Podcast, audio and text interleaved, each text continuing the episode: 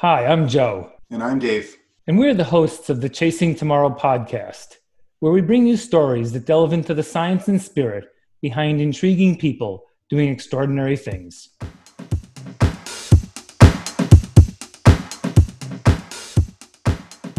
Welcome to the Chasing Tomorrow podcast. This week it's episode 55. This week we're talking to the innovators and entrepreneurs that make our sport what it is. We are talking to Dave Dombrow and Kevin Fallon from Speedland. Now, Speedland is a really cool new company that's basically building the Ferrari of trail runners. Um, trail runners, you know, you end up having Nike, you got New Balance doing great stuff, Altra, Hoka, I mean, how do you argue, argue with Jim Walmsley last weekend at Western States? But um, you know what? There's always room for improvement, and I can't want I can't wait to talk to these guys about really what they're doing to improve shoes and performance, longevity, all the things uh, that are important in our sport. Can't wait to talk to these guys. Welcome to the Chasing Tomorrow podcast, guys.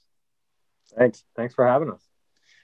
Yeah, so the dynamic duo, I guess we'll call you guys, right? Um, yeah it's uh it's sort of we need at least two if we're going to compete with those uh those big guys who have a few more um that's right we've been called worse yeah right. so what what we love about you know the year and this i was thinking 55 maybe run 55 miles tomorrow dave there we go you know uh, but uh, is sort of the origin story I, know you guys have been in the running industry for quite some time but I have to imagine when you chose it somewhat as a career, you know, 20 some odd years ago, that there was some kind of running in your life because, you know, you probably did in high school or college or something that inspired you to get into the industry. Um, would love to hear sort of even the, you know, we'll get to Speedland in a minute, but before that, you know, what was it that got you guys uh, interested in running in general?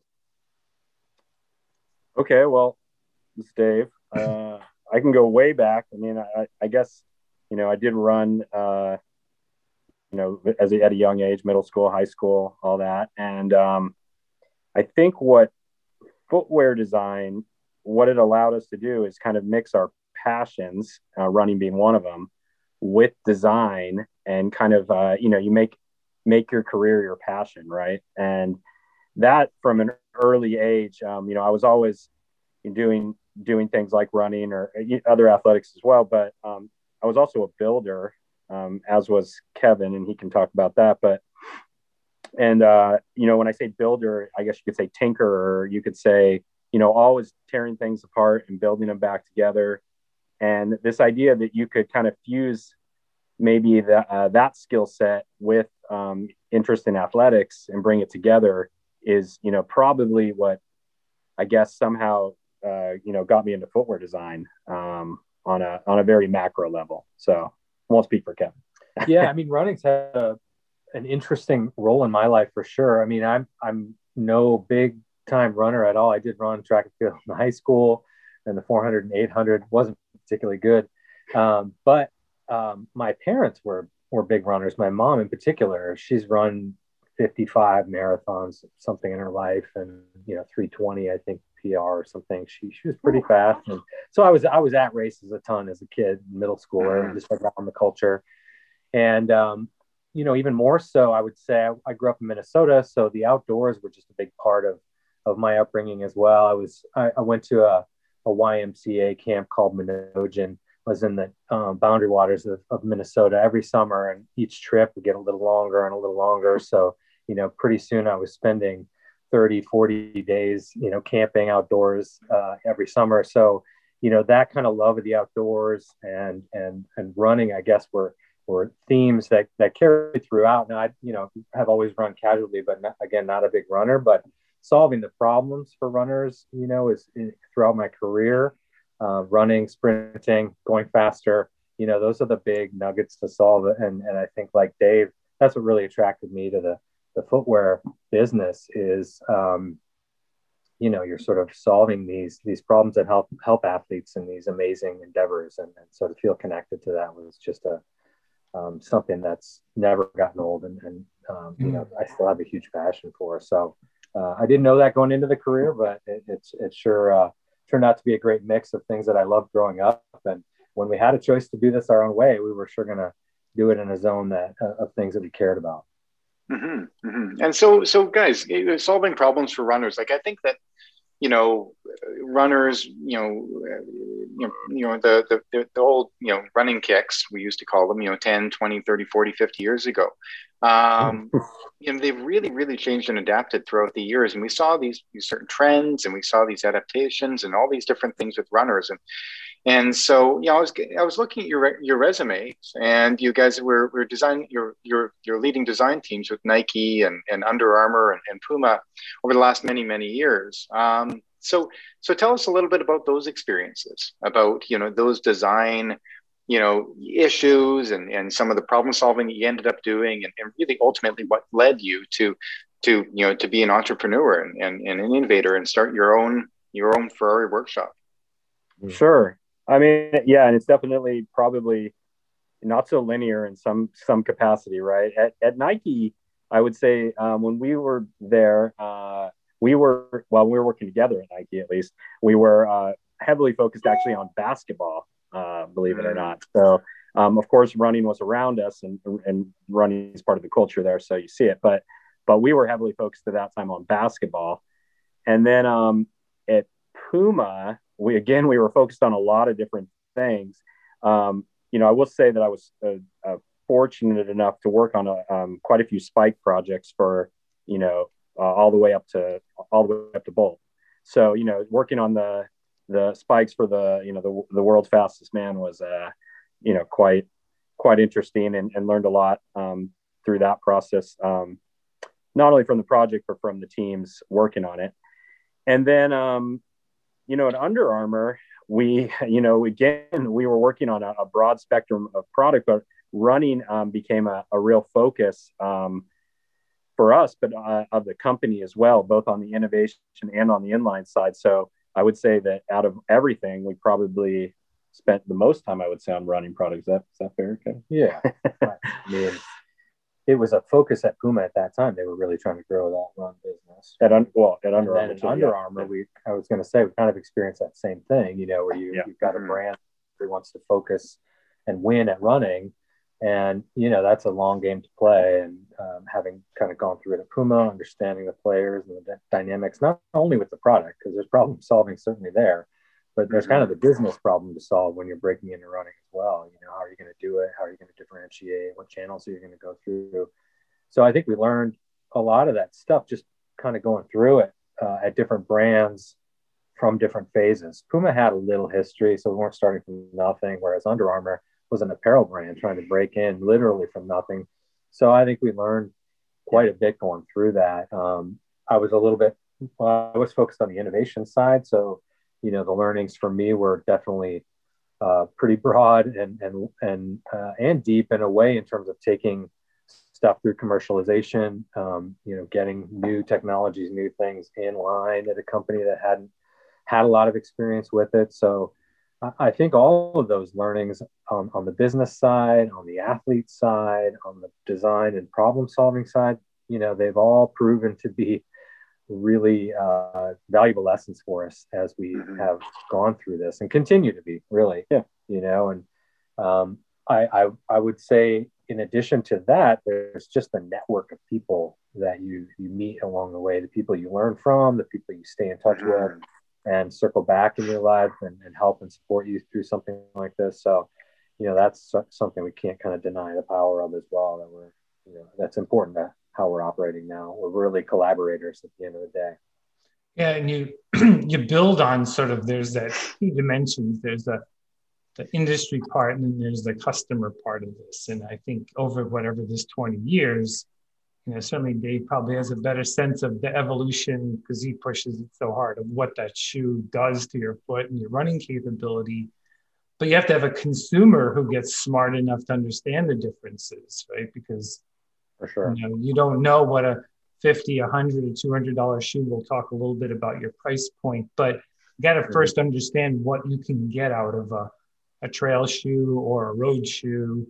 Um, how have you seen both the customer knowledge evolve as well as sort of what do you think the responsibility of the industry is that to teach people to know the difference between a zero drop and five millimeter drop or lugs and the different stitching and or last that you put in all of that like because if there isn't a knowledge right what happens is we stall. So how have you guys seen that evolve and develop and what role will you play in that going forward?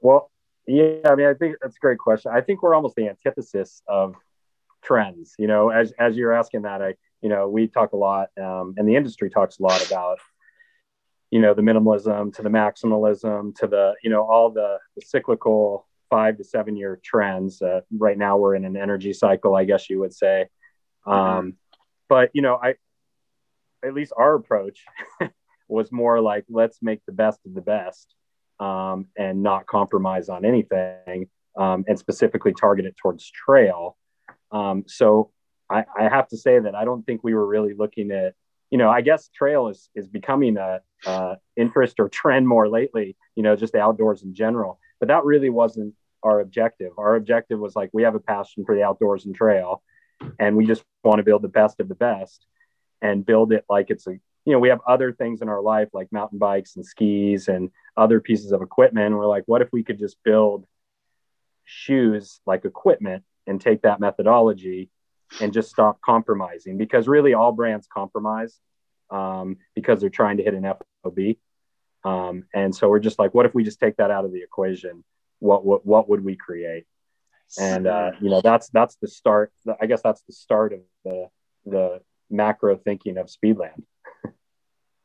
yeah. So when it comes to, you know, kind of, you know, picking apart all the little aspects, all the little aspects, all the big aspects that all put together create 2% more efficiency here, a little bit more of a, a you know, heel to toe here, forefoot, you know, the transverse uh, arch, you know, doing what it needs to do. And then, you know, the, the failure of the body at a certain point when it comes to fatigue and all that stuff put together. What would you say that Speedland is focusing on the most? And I know I'm, I'm, I know I'm putting you on the spot here and saying, okay, give me give me the one magic bullet, right? But would you say it's comfort, or would you say it's you know the towing off, or the heel drop, or the or the, the carbon plate? You know, I think that we've had a lot of discussions in the last you know many years about you know the importance of the carbon plate when it comes to anybody who's really wanting to for high high performance these days. But is there any one item that you're like, you know what, the rest of the market is missing something here, and I think this is it. Hmm. Yeah, I mean that's a tough one to distill down because I mean I think mm-hmm. we looked we kind of broke it down more into the performance aspects that are in a shoe, right? And mm-hmm. the fit and traction and cushioning and propulsion, protection. And so, you know, as we looked at it, those were each different problems to solve. They're all important in different ways. And and to different degrees depending on the day, right? If you're on a, a buff gravel road, protection might not be that important to you at that particular time, right? Mm-hmm. So that's mm-hmm. I switched to a different shoe. And I think we we tried to look at all those and, and that's to some degree where we came to this idea of being able to tune the shoe because it is so variable. I mean, trail is mm-hmm. so different from running where okay, it measuring a four percent improvement in efficiency is a I won't say straightforward because the biomechanics in that are, are complicated, but it's relatively easy to study because it's a it's a repetitive motion in a linear fashion, and you can't study that. The trail is not that way, and so what's the inclination you're going to use, and is it a flat ground or are there obstacles, and is it wet or dry, mud or sand, and you know so many different things. So you know the ability we just felt it became obvious that what's missing is that ability to to tune the shoe. And when we look at high performance in other spaces, whether it's cars, you know, Formula One or, or rally car, take your pick. They look the same every weekend, but their setups are vastly mm-hmm. different based on the course and the conditions for the day. That mm-hmm. type of thinking we we didn't see anywhere in trail, yet it's it made total sense to us. And when we started talking to athletes and started, you know, kind of feeling this idea out, it was like, yeah, this this makes sense. And so we think we're onto that. We've had, you know, some validation, I guess, just thinking can work um, with our with our own athletes. The idea of tuning the shoe, tuning traction, tuning um, propulsion, um, it, it, can work, and and we've seen it work. So so we really believe in it, and we know that education portion takes time. You know, ultimately, look at what happened with some of the minimalism, right? There were some injuries. There were people who didn't understand. Hey, I can't just if I can run 10 miles, I can just go run 10 miles in these minimal shoes. Like it didn't quite work like that. Education lagged way behind and and in some cases too far behind. So, you know, we want to offer these ideas of hey, we can tune the stiffness and you can trim the lugs, but people don't have to do anything. You can take it out of the box and go for a run and you're going to have a good experience.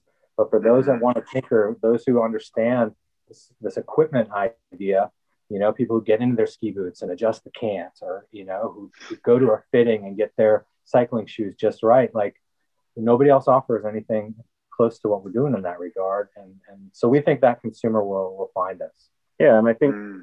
that, I mean, we'd often find that when we asked, you know, various athletes um, at all levels, we'd say, oh, well, what trail shoe do you like? What do you run in? And they'd say, a tra- they'd, you know, give an example and like they say ah but you know i wish the traction was better or ah but i wish mm-hmm. it had more cushioning um, and you know it's kind of one of those things where we kept talking to each other and we're like doesn't seem like one trail shoe is offering you know no compromise on every everything so like seems like you know white space for us so and, and the things that the athletes are doing in trail are pretty amazing especially like, at the ultra at the ultra level you guys yeah. have done and and others, you know, it inspires us. And we think if there's an athlete out there, you know, the road, the road racers have it, you know, they have their Ferrari.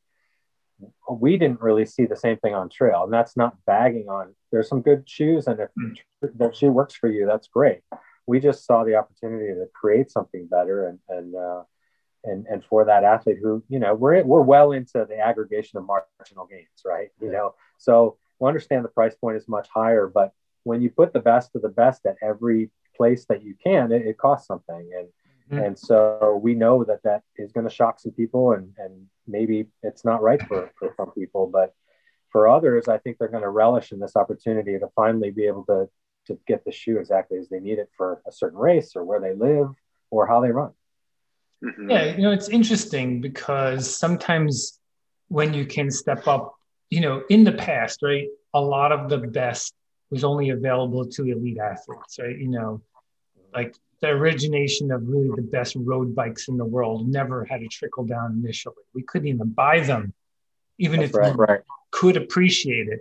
And then we started seeing them come into the market. And the first time you got on one, you were like, oh, oh, I see the difference. Like now I understand yeah, and right. it'll be sure. interesting with your shoe in that regard because then others haven't had this experience and they're like, oh, wow, you know, I've been compromising. So part of, I imagine, what you have to do is to both get enough trial, you know, so people can experience it and then share, which makes the curiosity. And we do like to copy each other in sport, you know, because we learn from each other. Um, how are you thinking about sort of? I mean, you guys just launched, if I got it right, a couple weeks ago, right? And that's right. So, right. So now you're you're sort of out of you know out of the box. Everyone knows you're here, but what uh, what are you thinking about in terms of bringing the shoe into the sport and getting people to know and understand it so we can experience it and because we're excited to have you on because this is innovation. Like this is the next level for all of us. And yeah. you know, that shoe touches the ground every time. You know, that is the difference maker. Uh, yeah. And we all know that probably one degree has us falling or going forward. So, mm-hmm. um, yeah, give us a little bit of thought. It, it's important. I mean, I think your earlier question, we, in a way, what we want to do is vanish. You know, we don't want our athletes thinking about the shoe, right? If you're yep. thinking about it, it's usually because something's wrong or you're worried about something being wrong. And so, kind of the best compliment we, we hope to have is that they didn't have to think about the shoe. They put them on and the confidence is there. They know what it can do and it's always going to be there for them. So, that's you know that's important and i think we want to we want to speak through the athletes you know we, we're going to tell our story where we can and where it makes sense but what we want is our athletes talking about the shoe and, and what it does for them and you know we've we've been working with some some great athletes, Don Reichelt and, and Liz Canty and Liam Lonsdale and, and others. And we we want them and their input to, to be heard through this. We want them to be the voices talking about that. And, you know, that's not necessarily just race results either. You know, great if somebody finishes well, we want that too. But um, there's so much about the community and just the power of being able to kind of talk about our mission and, and make sure it's getting out there in the right way. Yeah. So, mm-hmm. you know, we, uh, we want it to be through that, through the lens uh, of the athlete. Yeah. Super authentic. I mean, the shoe has to perform at the highest level right yeah. on on mm-hmm. you know the the highest elites and honestly, if it doesn't, we don't really need to have a company. We don't need to be here. Yeah. like it's that, it's pretty much that simple. Mm-hmm. So, you know, where this is definitely a passion of ours and, and we are, we have to be like the tightest company, at least from the CEO side yeah. to athletes of all time. I mean, we're, we're texting back and forth all the time. We're seeing our athletes all the time. Um, it's, it's really just a very, uh, I would say easy relationship. And if it isn't, that might actually not be the right athlete fit for us um, because that's that, the kind of culture that we're trying to have at Speedland is a very like fluid and uh, fail fast if you have to fail, you know, type of thing. Like tell us if there's bad news, we want to hear it because we need to actually improve, fix, um, you know, so you can win your win your race, whatever whatever that is. So yeah, it's it's very like you know, I would say we're just very transparent. We're super authentic, and we want to work with people that are like that. And That's, we're, you know, we're, we went to Western, we were, we just got back and, you know, we're getting out there and talking to people. It's, it's a, I guess you'd say grassroots, but to us, it's just kind of the, the natural thing to do is to get out there and talk to people. And, you know, people are interested, like, like you guys are, are asking the right questions. And so to be able to have some face to face now again. It's so great. The energy there was just amazing. So, yeah. you know, we were we were talking to people and, and anyone interested. We weren't selling anything, but we were yeah. you know happy to have conversations, and we'll be doing that all summer. And you know, we've got an athlete at Leadville, so we'll be there, and and um, you know, that's that's another way that we're just we're going to be out there, uh, part of the community. And we talk to everybody. That's again like yeah, we, we don't hold anything precious. So we'll talk to other brands, we talk to other designers, other developers you know, and and I guess what, what how we see it is like what we're doing is um, you know very very niche, I guess, but um, it's good for the it's good for just trail community in general, right? We're trying to put more innovation in, and we see a lot of brands that respect that and are interested and like want to talk to us about it, you know. So it's an interesting um, thing where you know typically a lot of times in this industry things can be really, I would say, competitive. Mm-hmm. but with a lot of the brands we're actually seeing the opposite where they just want to collaborate and talk mm-hmm. to us and and just have a good conversation and that's great i mean that's that's we're kind of open to that so it's been really healthy and maybe and maybe that's also in part you know that it's the trail running community and maybe not the road running community um, you know i see yeah. you know yeah it's, it's highly competitive but yet you know we've we talked to courtney dauwalter um, on the show here and you know she's you know, just amazed that you know during trail races, if she falls over, somebody stops and picks her up, um, and that you know they're not jumping over her to to get to the finish line first. It's really quite quite cool. And so you also see countless runners um, using different products, uh, different shoes um, with very different results. Um, some are looking at longevity, and and you know look at Joe, uh, Joe Fejes running six days in the dome. Um, and you know look at his uh, his his shoes and, and and how you know that guy can you know continue running for six days. I mean that's that's that's just a beautiful thing to say oh hey how do your feet hold up? That's just brilliant. But then you know jim walmsley running super fast uh, 100 mile. And now of course the all the the the, uh, the olympic trials and all the the speed demons out there you know pushing the paces when it comes to you know finding those products so so when it comes to finding those athletes that would specifically speak to to your products um, you know would you have to would you say that they're generally curious or more of like the tinkering types more of the hmm. the nerdy you know sorry not to you know but you know the, the guys who who just generally want to um, kind of nerd out a little bit about uh, about about product in their sport yeah i i mean I, I guess on on a you know macro level i would say we talk to a lot of different types of athletes and people. So we kind of talk to everybody. But mm-hmm. I would say, based off what the product is about and based off our passions and background, we do tend to I would say talk further often with people that are I don't know if gearhead is the right word, but people that are into mm-hmm. into tuning the product and in curious, like you said, they might not um, they might not go as far as we would go as far as tuning it um, or trying something, but they're definitely interested and they definitely without us explaining much, I would say, have a very good understanding of what the company stands for, what it's about, and how it can fit into their life in some way.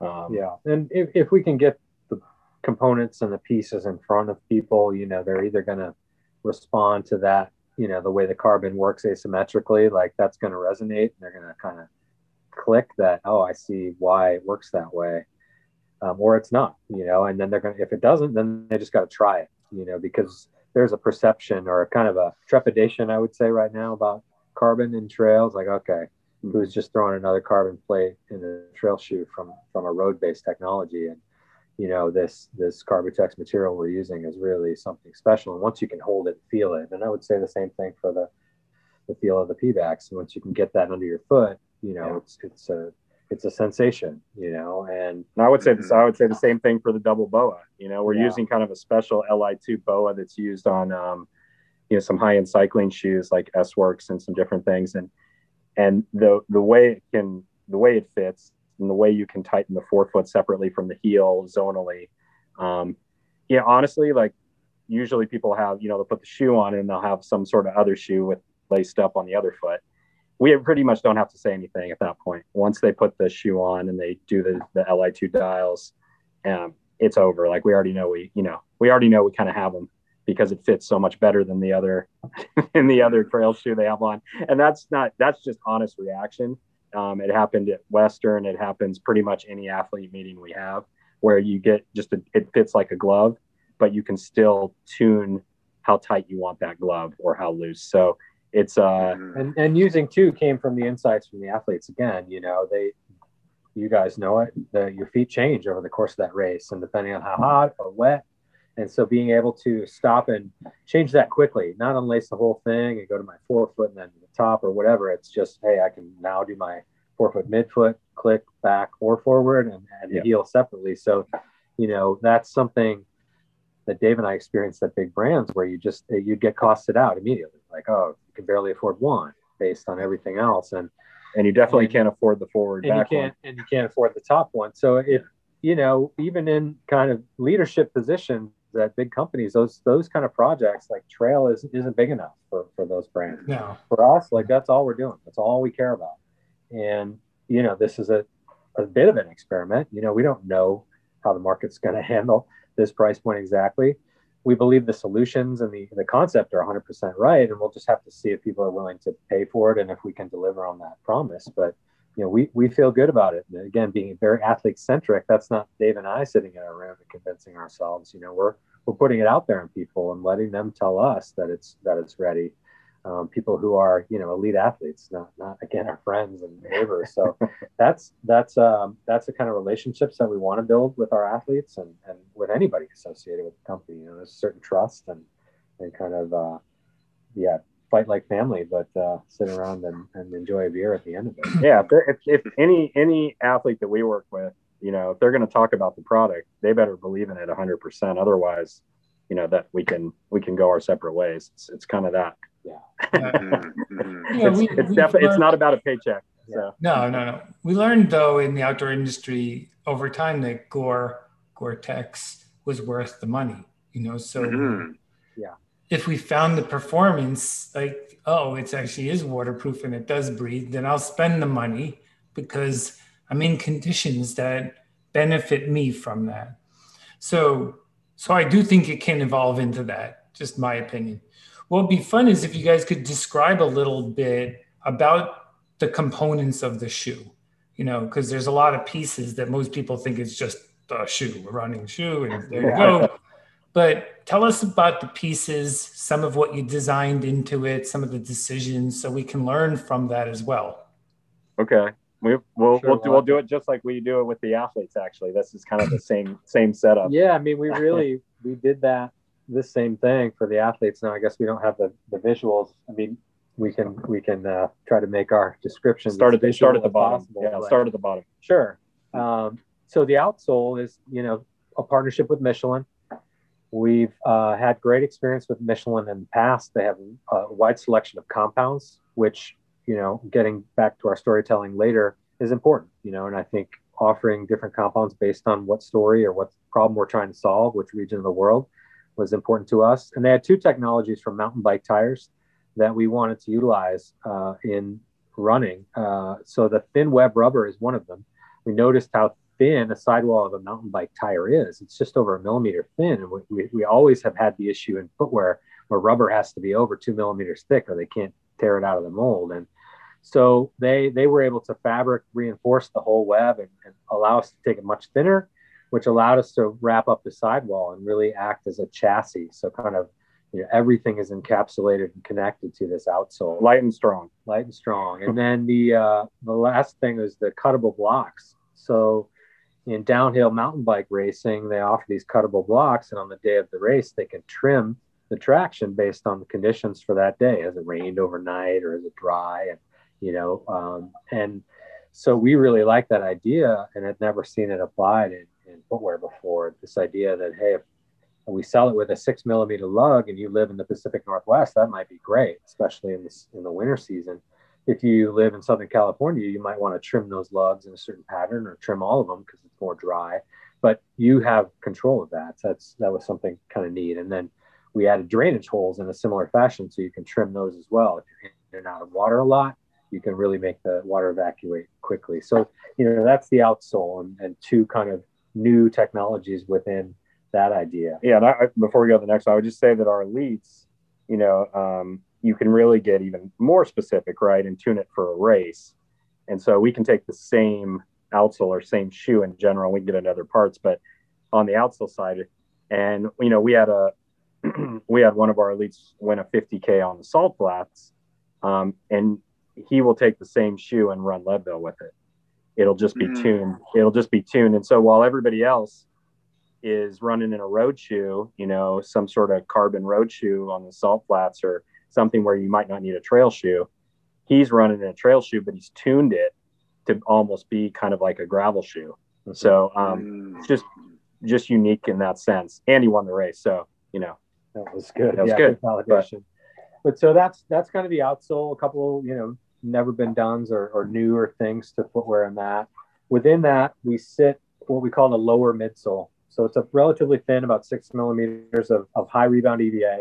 It really allows the lugs to deflect independently and kind of absorbs the initial hits uh, on the trail.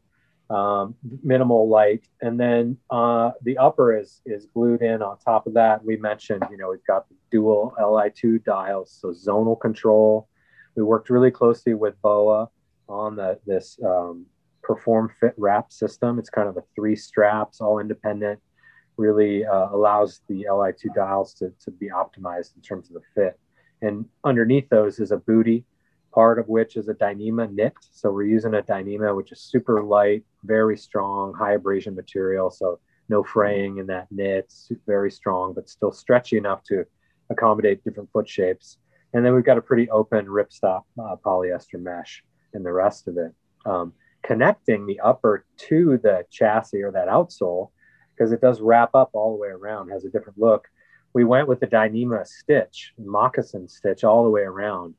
So this was really, um, you know, something new again. We love the connection, sort of moccasins being the original trail shoes, but also just using this this high tenacity fiber you know, it's the most abrasion resistant material we know. It's stronger than steel for a given weight. And so just, you know, it's a nice look, but it really emphasizes, you know, the durability and that we're, we're trying to up the quality, everything we can do. And, and we can use less glue, which yeah. is a big thing too. Glue, glue is kind of your enemy in some ways uh, with shoes. And we're using very minimal amounts of glue on this. Um, uh, for di- for different for different reasons, yeah. yeah. And one of those reasons is end of life. It's very our the SLPDX is very easy to break it down end of life and, and recycle it.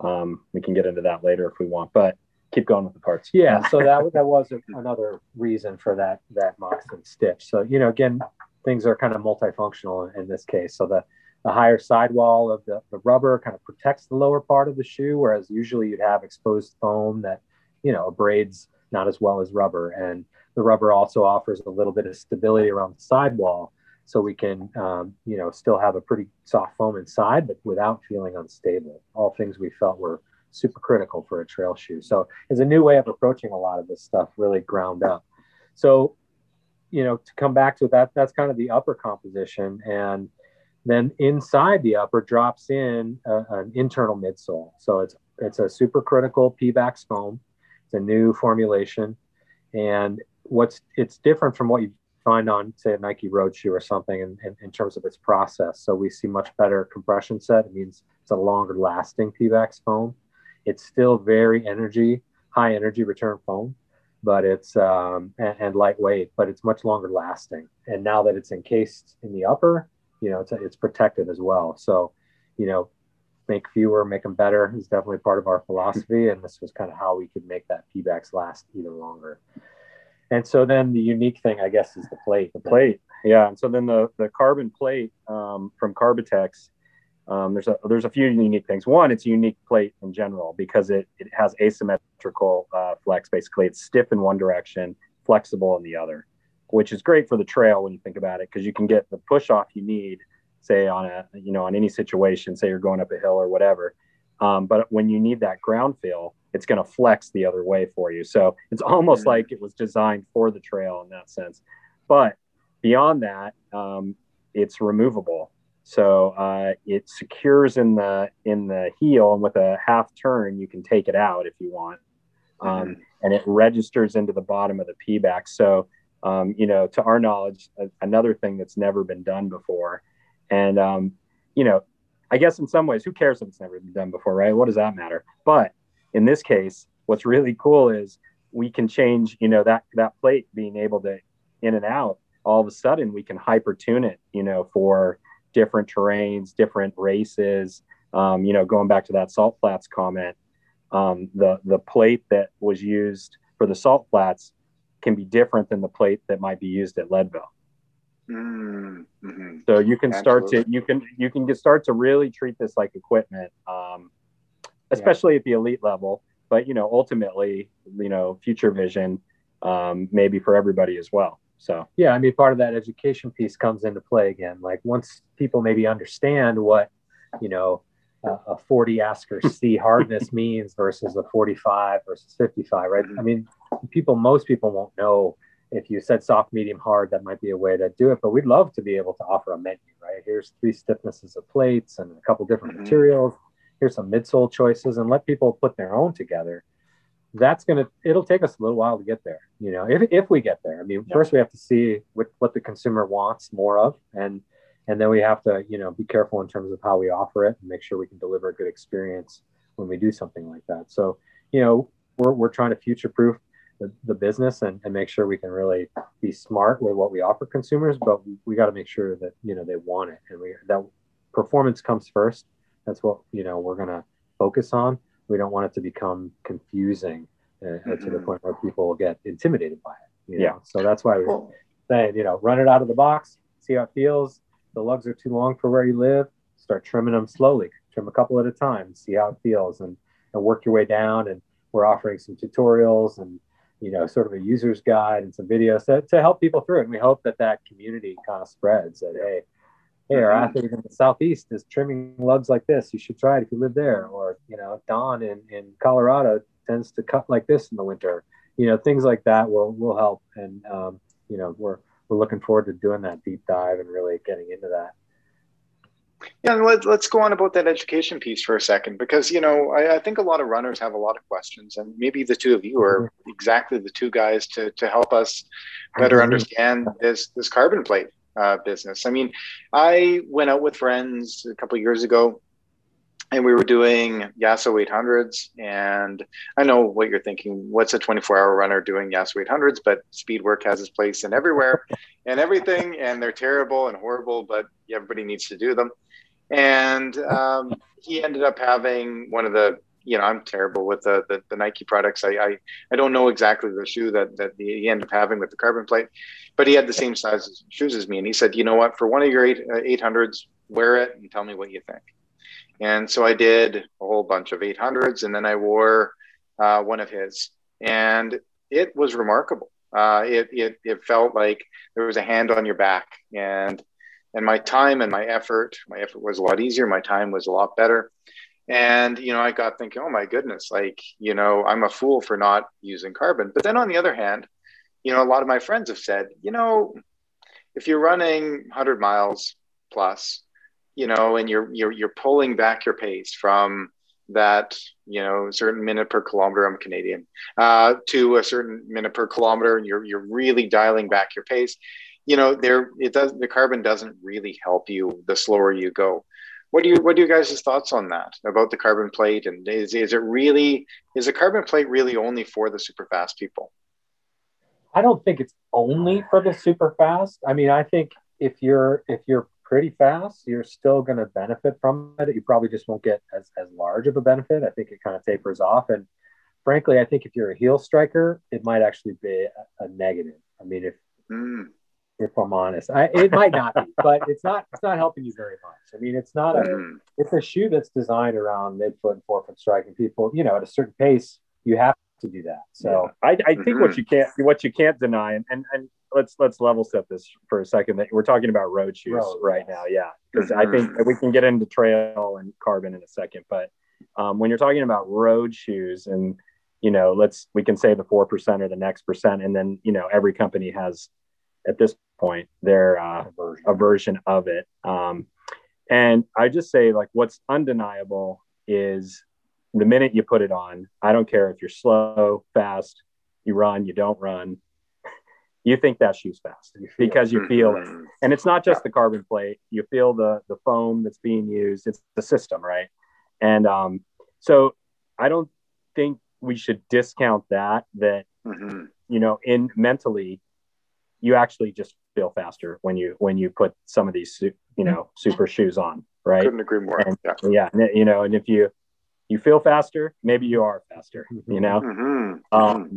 so I, I I think that you know I don't think either one of us you know can really you know I think there's so many white papers going on right now about it, and and either one neither Kevin or me would you know probably go out and say you know this the exact science about a carbon shoe because there's so many no, contrary we're, well, we're things not, going on. We're not the experts. We're yeah. not biomechanics biomechanists. We haven't, you know, studied it to, to that degree, but we do read all that stuff. And it is undeniable that there's, you know, an advantage to that. And I don't know that the kind of how fast you have to run and what benefit, but it just, you know, tends to make sense that yeah. as it's designed for that fast runner. It's designed to get in two hours. So, you know, there's a pace that mm-hmm. comes with that.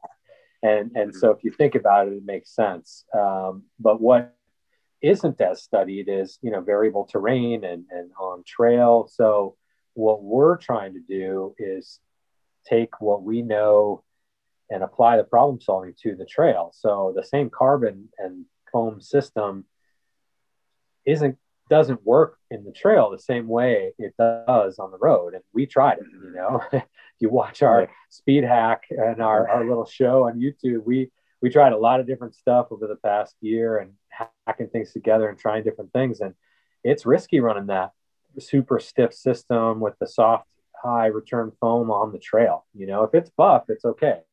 As soon as you're off mm-hmm. camber, I mean, they're, they're highly unstable shoes, right? Those road right. shoes. I mean, and that's fine when you're going in a linear path on a flat road.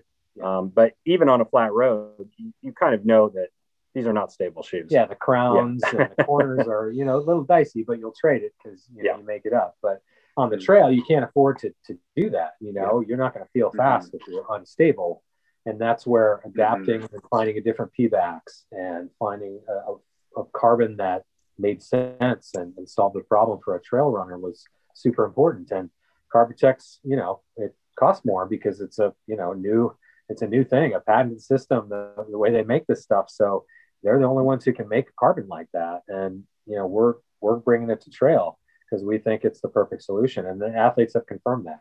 So, you know, we're just take trying to take that systematic approach where everything we look at is through the lens of a trail athlete. And is this going to help them be better, feel more comfortable, help that shoe kind of disappear in the background?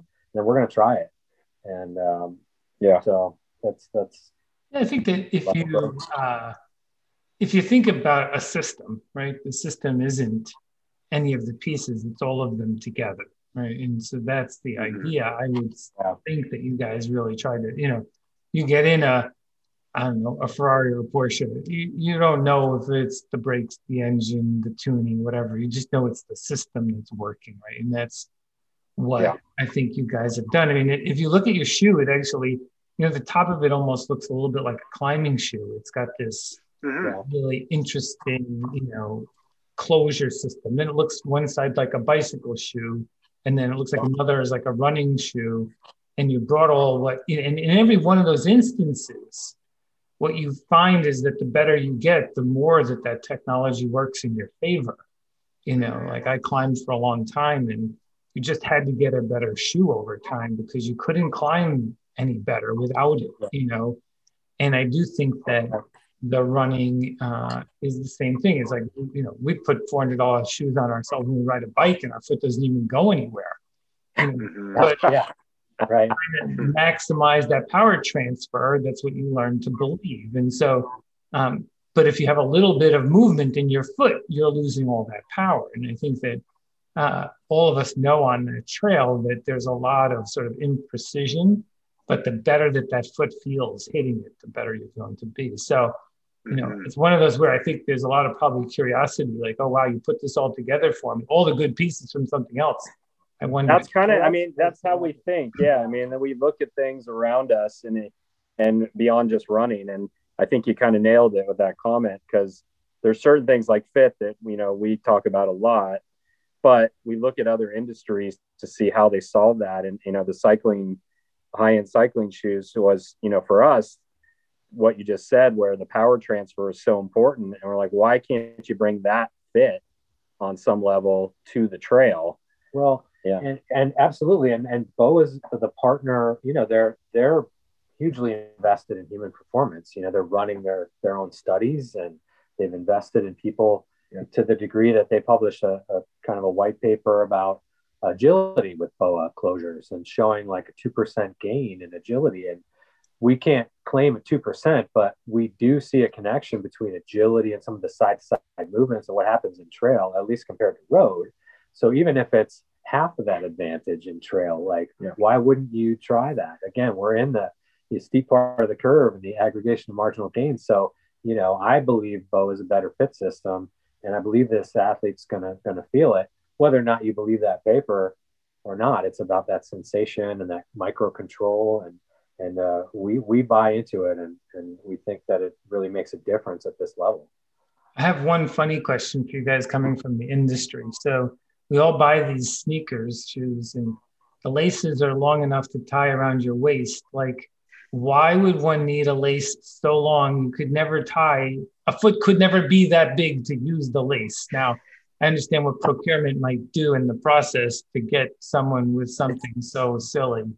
It's uh, so complicated. I mean, it just stuff like that'll drive it drives you nuts. It really does. The lace length, having the wrong lace length can just kill your experience, and it's ridiculous. And it, it happens all the time in the business. You know, that I don't know, developers are filling out a hundred bombs and they miss the lace call or get the select the wrong one. And all of a sudden, you know, you got a, a lace that you hate and you don't have the right one yeah. and it ruins your whole experience. So I think it's just an indication of, you know, how careful you have to be in this industry. You know, when you want to give someone a good experience, it's the whole thing down, down, right down to the lace, you know, and we're trying to obsess all of that. Uh, not easy when we haven't been able to get over to Asia. You know, typically we'd, we'd have been there I don't know, three or four times probably. Mm-hmm. Uh, we haven't been able to go. And so, you know, for guys like us who really love the face to face and want to work that way, it's it's been difficult. Uh, so, you know, we're, we're happy with where we are. You can always be better, but we're we're uh, we're up for the the challenge. I think. How did you pick the color of the shoe, the green one? That's a good question. uh, yeah, there's a couple of there's a couple. Yeah, I guess we could start with the Michelin Wild yeah. Wild Gripper, right? That's right. The yeah. Wild Gripper. if, if, anyone who remembers mountain biking in its early heydays, uh, Michelin made a statement with that color, all green, on their Wild Gripper tires. That was pretty successful. And working with Michelin, we felt like, hey, let's let's look at that color. And they had a certain Pantone that they they chose, and we loved the way it looked as we were developing. Uh, we actually switched more toward it, I would say, because yeah. it contrasted so well with the, the forest here, the color, even dirty. We like it. So, um, you know, and we wanted to do something that was going to be recognizable as a new brand. You know, you don't want to necessarily throw out a, a black shoe that looks like everything else from from afar. So, you know, there's a little bit of trying to you know do something fresh uh, certainly a direct connection to, to michelin and then just being inspired by kind of the outdoors here yeah. I mean i would say it's a color actually that you see. I know it's quite bright but you know when you when you run the trails out here you, you quite see it all over the bark. Um, it's it's kind of a common yeah. color actually. You just see it more like as a camouflage. You don't see it as a as a solid. So it isn't it is a color that you see in nature out here. And one of our slogans is run with the land. So uh, the land the land is quite important to us in general um, on on all levels. Um, so I think you know that's that's kind of how the color came to be. So it came from a few different angles, I guess. Yeah, the Bianchi bike was a beautiful and, and that as well. That's, that's Celeste Green. Yes. I mean, I, I lusted after that bike growing up so badly. Um, so there's there's certainly cycling. I mean, we, we love bikes and we like that industry too. So we're inspired by it. Um, I would say we didn't directly talk about that Bianchi, but it has come up, and it certainly we have to, we have talked about talked it, about but it, wasn't why we chose the color. Yeah, that's funny. Yeah, and I, and I love the, the color choices with the trail world. I mean, you look at Salomon's shoes, and they're they're trade, trademark red, right? You see the red, and you think think Salomon, right? Um, so you know, a, a, question I have for you guys is, is like, what when it comes to trails, there's there's there's such a wide world out there these days of trails. You know, road is easy; it's the road marathon or the 10k. Um, you know, that you know that's that's that's you know what uh, the the technicians and the scientists would would focus on, right? Everybody in the world right now is focused with the sub two hour marathon, but in in in trail, I mean, you got cross country, you got um, you know the 50 mile trail world championships. So those distances, you have 100 mile really brutal uh, courses like like Leadville and, and Hardrock and on and so forth. But then you even have like Big's backyard where you know it's running trail every hour until until there's one person left standing. So, you know, it, I, I, mean, I mean, you, you're gonna have to focus on maybe you know one or two specifics. But I mean, is there any one um, you know, you know, sport within the sport that you're, you know, focusing on shorter distance, kind of 10K, 20K, 5K trails, or are you guys really uh, also, also as well too focused on the bigs? You know, see who gets 100 hours first. Yeah, I mean, I would say that we're more focused on the the longer lengths. I, I, would say the ultras. The yeah, ultras, the, yeah. The, the 50, 50, k to 100 milers. I mean, when you get into multi-day stuff, that's kind of a different deal. You know, we hope to be in that selection, but we also recognize, you know, we're a single shoe, and if you're doing this for multi days, you're probably going to have a few shoes. So that's a little different deal in a way. But I, I think, you know, the athletes we're working with are in that zone, the 50Ks to, to 100 milers. And we think some go, some go longer. Sometimes. Some, no, they go longer, but I would say that's kind of what, where we hope to, to resonate. Yeah. You know, the ability to tune your shoe for a particular course, we think matters in that zone.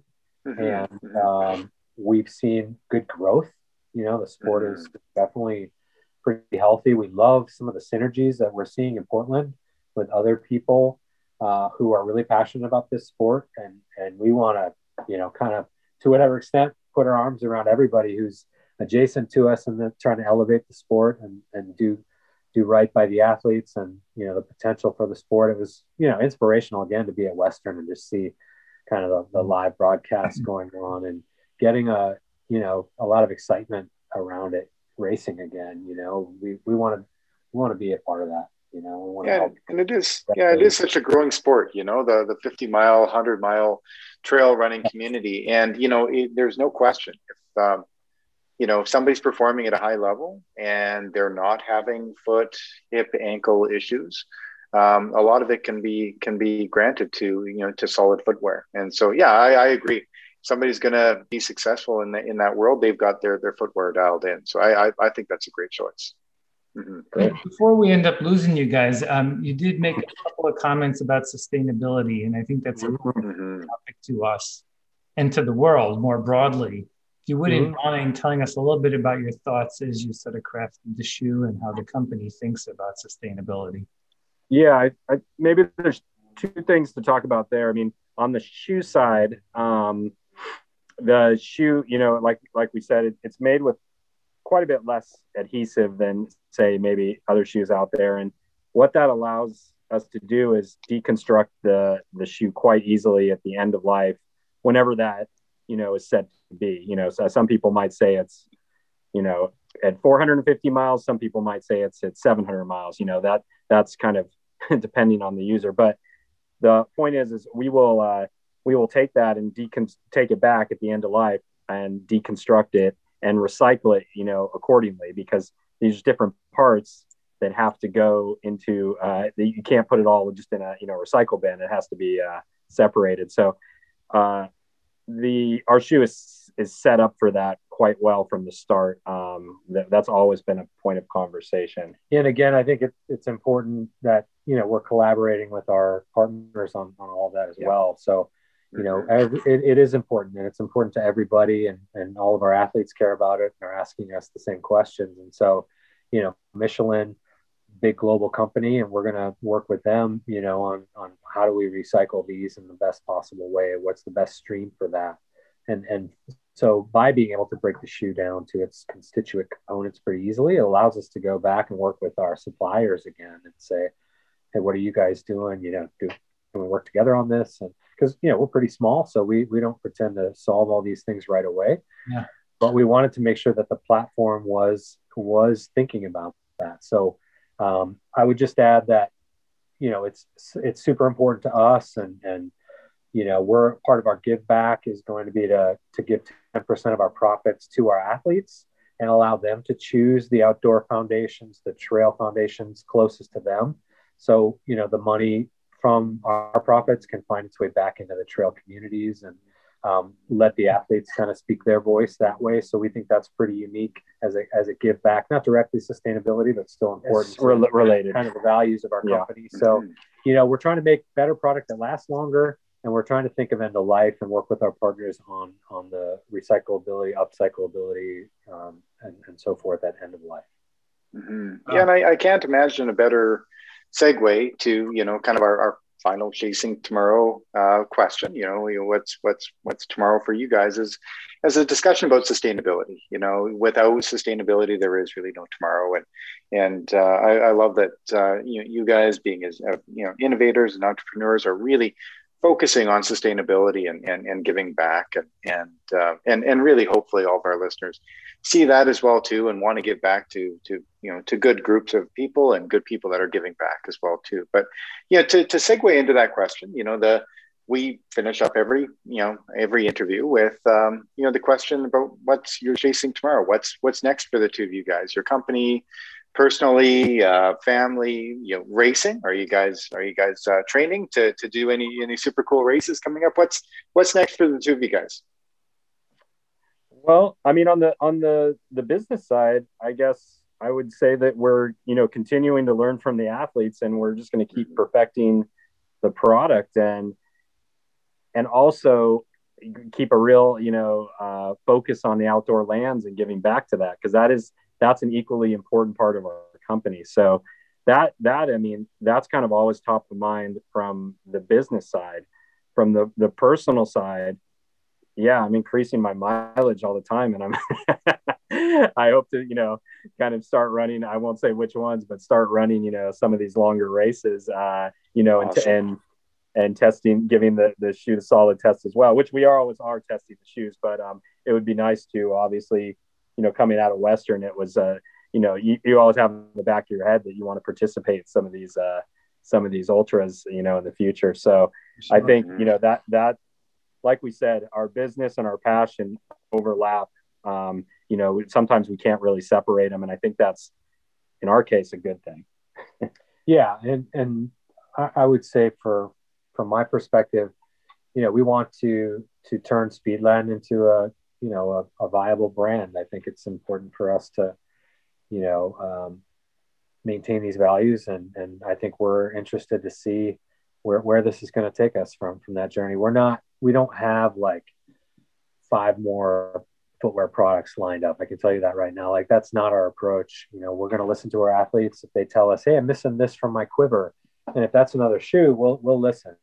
If it's like I want a different hydration pack or something like that, we'll, we'll talk about it. But only if we can do uh, something that's better than what's out there. I mean, I think that's what mm. what Speedland is going to stand for is um, performance product that's you know helping uh, athletes do things better. And so if we can't uh, enter in a, in a way that's going to make an impact, we, we probably won't.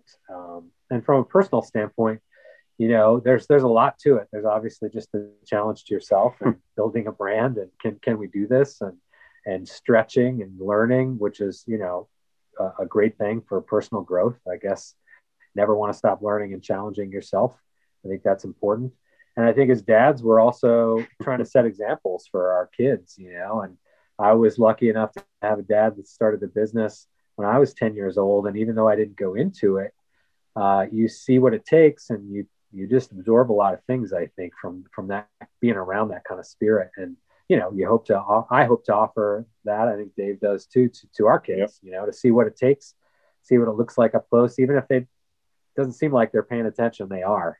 Uh, so, so you know, win, lose, or draw. I think there's value in, in setting that example uh, for our own personal edification to see if we can do this. If, if uh, and and so uh, those are all really, I think, important things and challenges for us in life as a parent, as a business person, as a designer.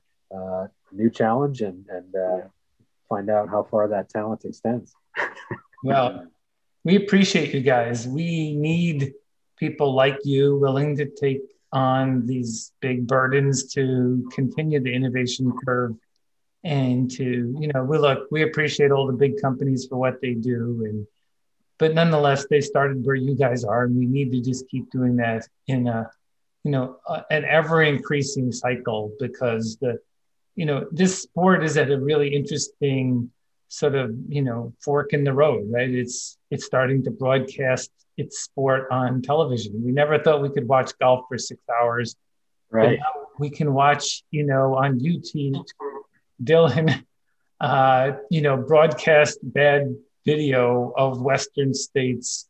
But yeah. we are hanging on. At one point there was at least i saw 11000 people connected. And you hmm. know of course walmsley with the 100k record that hoka put up uh, a great event. And just generally, I think the more we do this, the more we come out with innovation, the more you guys push the envelope, the more the sport will elevate. You know, what Dave and the guys and girls are going to do at uh, Big's in October is going to be something at the outer end of the extreme. You know, we're going to see probably one of the best world championships in a race like that, maybe ever, at least for a near term. And so all of this is happening at a great time you know, we will uh, continue to check in with you guys. And of course, we got connected to you through Don. And when Don told me initially that, you know, he was looking at this sneaker shoe company and it was all new. And he's like, you know, I have this opportunity to do something with the traditional guys, but I think I really want to do something innovative. And,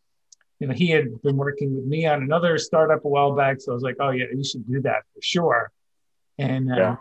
so you got a good man uh, working with you. And uh, yeah, for well, sure, for sure. Yeah, yeah. Thanks, thanks for pushing him towards us because he's been absolutely key for us. And you know, great athlete, and beyond that, a great guy, and he's been a wonderful collaborator for well, us. he's how I met Dave because he and Dave ran Big's two years ago. Okay. okay. Introduced yeah. Dave to me, and so he's a good connector.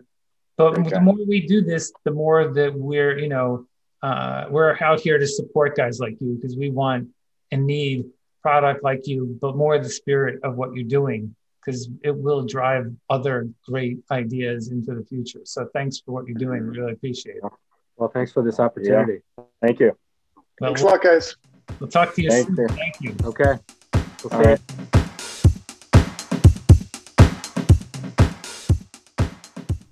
Dave, well, that was fun and different.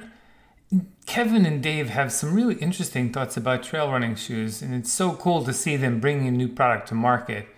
The best of all components, I guess it really is a Ferrari for our feet. I think you and I are going to have to try them and see what it's like to run in the next generation of trail shoes.